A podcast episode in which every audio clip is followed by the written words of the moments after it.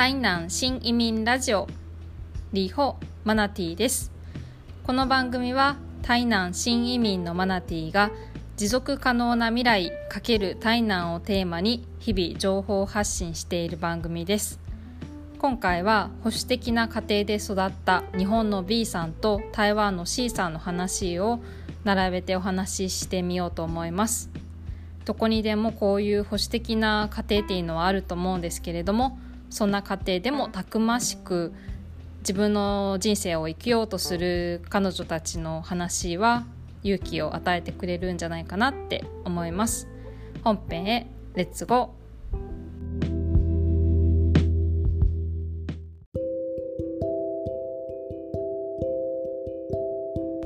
チャプターいち、保守的な日本家庭で育った B さん。 B さんとは日本の大学での同級生で、私たちは同じく図書館の司書って分かりますかね、司書の資格を取得するコースの授業を履修していました。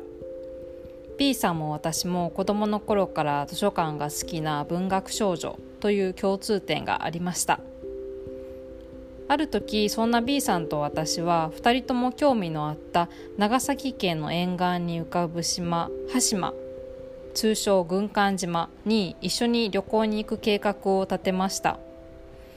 当時はまだ世界遺産に認定される前でしたが、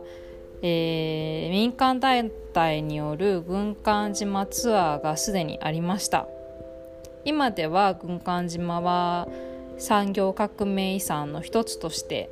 認定されています。B さんは結局保守的な親の反対にあってしまい、旅行に行くことを断念しました。なので私は一人で軍艦島、長崎県にバックパッカー女子デビューを果たして旅行に行きました。今となってはいい思い出です。B さんは一人っ子ですごく大事に育てられた女の子のようでした。親とは結構あの旅行に行くことに関して交渉して喧嘩もしたそうなんですけれど、まあ、その喧嘩の後は親もちょっとこう考えが変わって、あちょっと言い過ぎたなっていうような感じになったそうです。まあ、このことがきっかけで B さんも少しずつですね、まあ、親も子もお互い子離れ親離れのような感じであのなっていたらいいなって思いました。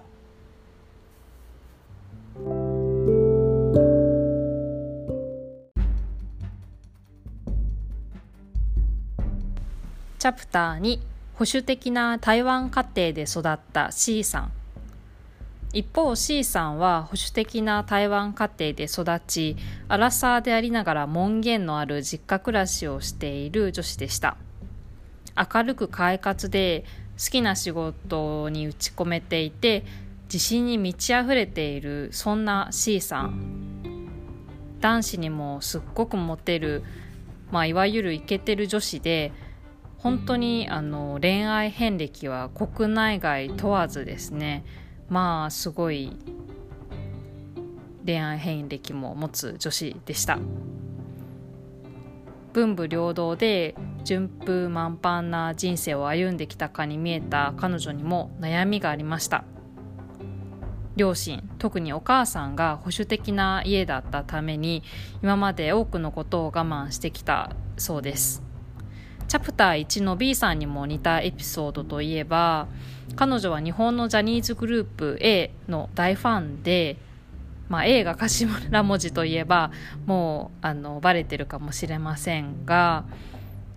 その A のメンバーが出演する日本のドラマを見て、いつの間にか流暢な日本語を取得しまった、取得してしまったほどの大ファンだったんです。C さんはある日、念願だった日本の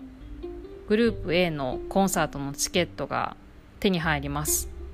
しかしながら親の反対で日本に行くことはかなわず、チケットを手に泣き暮れたというような話を聞いたことがあります。それから、えー、恋愛結婚したい C さん ブイエス お見合い結婚させたい C さんママさんの対決も数年にわたり繰り広げられたと聞いています。結果、賢い C さんの作戦勝ちで、まあ、詳しくはご想像にお任せしますが、今彼女は恋愛結婚を果たして実家から離れた隣の町で幸せに暮らしています。めでたしめでたし。まあいくらあの保守的な親だとしても、やっぱり自分は自分の人生を歩んでいかないといけない、まあ、それが現実だと思いますので、もし、まあ、保守的な家庭で育った人がいても、親は親は子供は子供、それはもうあの生まれた時から一人の人格としてですね、子供も一人の人間なんですから、まあ、そこは親も子も自覚すべきだなとは思っています。ではまた次回、ザイホイ。